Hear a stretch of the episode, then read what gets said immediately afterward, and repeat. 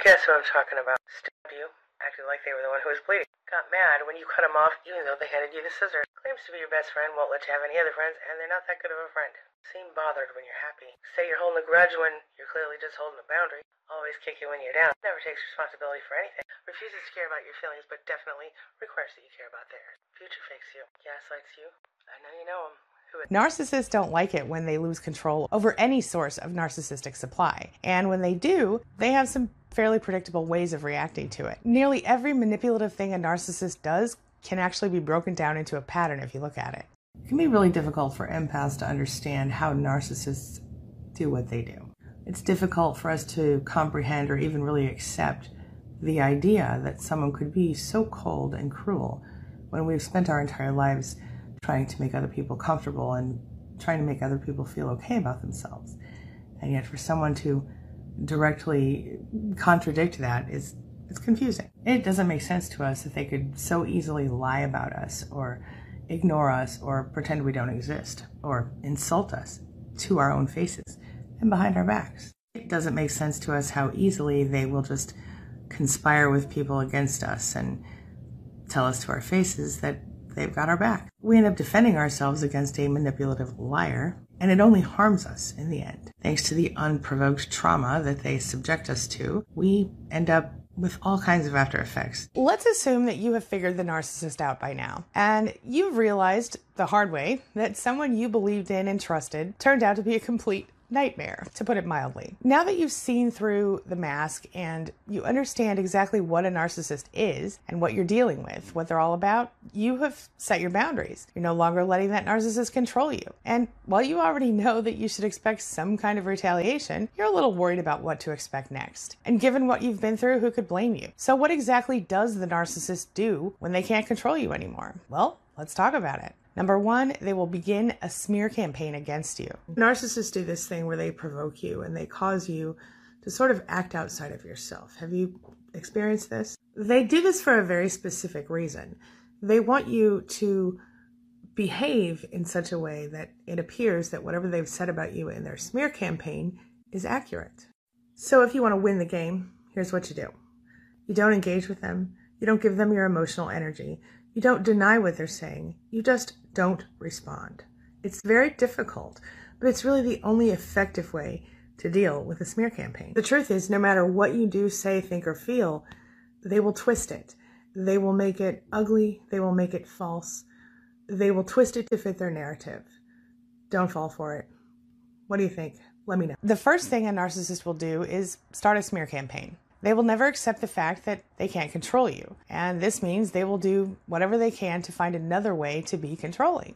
They'll demean you, they'll ruin your reputation, and they might even intentionally expose any sensitive private information you happen to have to everyone who knows you and even to some people who don't. And because the narcissist is so good at believing their own lies, they're going to seem genuine here. They're going to seem like they are worried about you, or they're just so shocked you do something like this. In other words, they're going to play this game in a way that makes it believable, which means your reputation will be ruined in no time if they have anything to say about it. Number two, they'll play the victim. During and after the smear campaign, the narcissist will play the victim. They will act like you're the one who caused the whole issue and or they'll pretend you just went crazy and ran away. This is narcissistic injury in action. By going to other people and causing them to feel sorry for them, the narcissist reiterates their point. They believe they have been wronged by you. Yep, they'll take advantage of that poor me act and they will literally do this without remorse for as long as they feel like doing it. An added benefit of this is that it helps them to get some replacement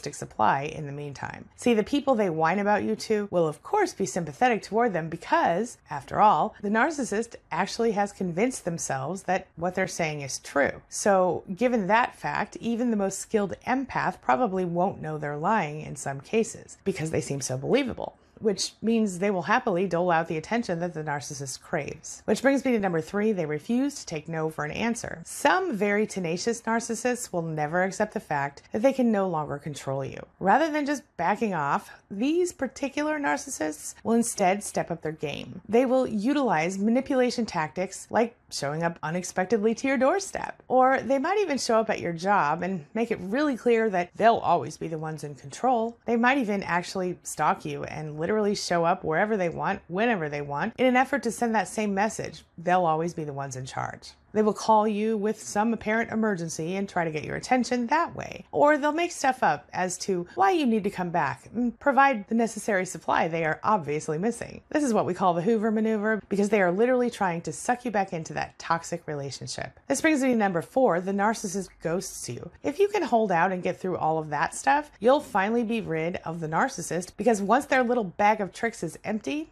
they'll ghost you. This is obviously the best case scenario because the narcissist will be out of your life. Eventually, you might be lucky enough that they will realize you're truly done and they'll just go dark for you.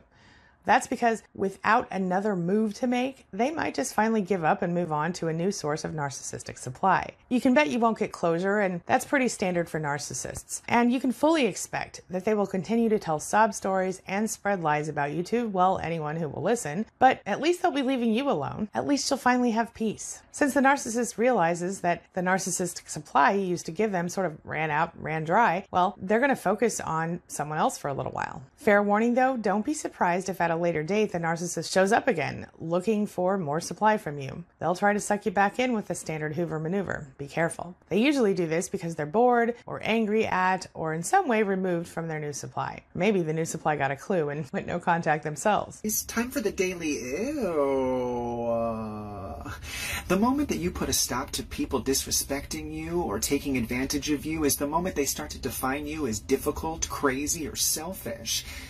It's like manipulators hate boundaries. So now that you know what to expect when the narcissist knows they've lost control of you, you're probably wondering, what are you supposed to do next? Well, I want you to keep standing behind your boundaries. I want you to stay focused on yourself and on your own healing. I want you to keep control of yourself and your own life. If you've gone no contact, I want you to stick to it. You should also keep an eye out for flying monkeys, the people who will happily do the narcissist bidding for them. What is the appeal of the narcissist to the flying monkeys? There are two types of flying monkeys the ones who know what's happening and are actively helping to manipulate you, and the other ones who don't know and who genuinely care. So, those who don't know and genuinely care, you can't blame those ones as much, right? Because those are the ones who, like the narcissist tells a bunch of lies about you and they worry and they, they come check on you, whatever. They're still doing the narcissist bidding, but they're not doing it on purpose. The ones who are doing it willingly, they're usually people who are in a similar type of relationship. Now, it might not be a sexual or romantic relationship, but it's a relationship where they feel some sense of obligation to the narcissist, very much how you would feel during the relationship. They have a toxic relationship with that person, and often they just want to make that person happy, and so they'll do whatever they can to make them happy, including manipulate and hurt you. I hope that helps a little bit. You know who I'm talking about, right? These are the people who try to talk to you on behalf of the narcissist or who try to convince you to see the narcissist or forgive the narcissist or hang out with them. They're the ones who take whatever you tell them and run back to the narcissist with it. You might want to also steer clear of areas you know they're going to be and keep your business to yourself. If you're worried about your physical safety, please don't hesitate to contact the authorities and do whatever you need to do to get and stay safe. Ultimately, though, it's important to see this for what it really is. For just a moment, I want you to look at this whole thing from a different perspective. This is important. The thing is, if you have managed to get away from the narcissist and out from under their proverbial thumb, it means you've taken back control of your own life. If the narcissist pulls all their standard tricks, you have to know you're already succeeding in your goal to free yourself from the burden of being their source of narcissistic supply. You have to know that you're actually already winning this so called game. But how do I know that? How could I possibly know? Because the narcissist tells you with their behavior. Just think about this for a second. The narcissist has clearly recognized that they can no longer control you, and their reactions are the literal proof of that. Do you see what I mean? Considering that fact, I want you to recognize that you're the one in control now, even as they desperately try to maintain it. And rather than feel weak and awkward and afraid, I want you to feel strong and empowered and in charge when you see these behaviors. Recognize them for what they are a pathetic attempt for the narcissist to claw their way back into your life. These behaviors, these patterns, they are a clear reaction to the narcissist recognizing that you have taken back your power. And listen, my friend, the only way you can lose now is by letting them back into your life. Now, I'm not the sort of person who would ever recommend revenge of a standard nature, but if you ever did wish you could get revenge against the person who ruined your life, here's the key. Live your life well. Live your life happily without them. Pretend they don't exist. Live like they don't matter, because really they don't. Be happy and be unencumbered by their toxic energy.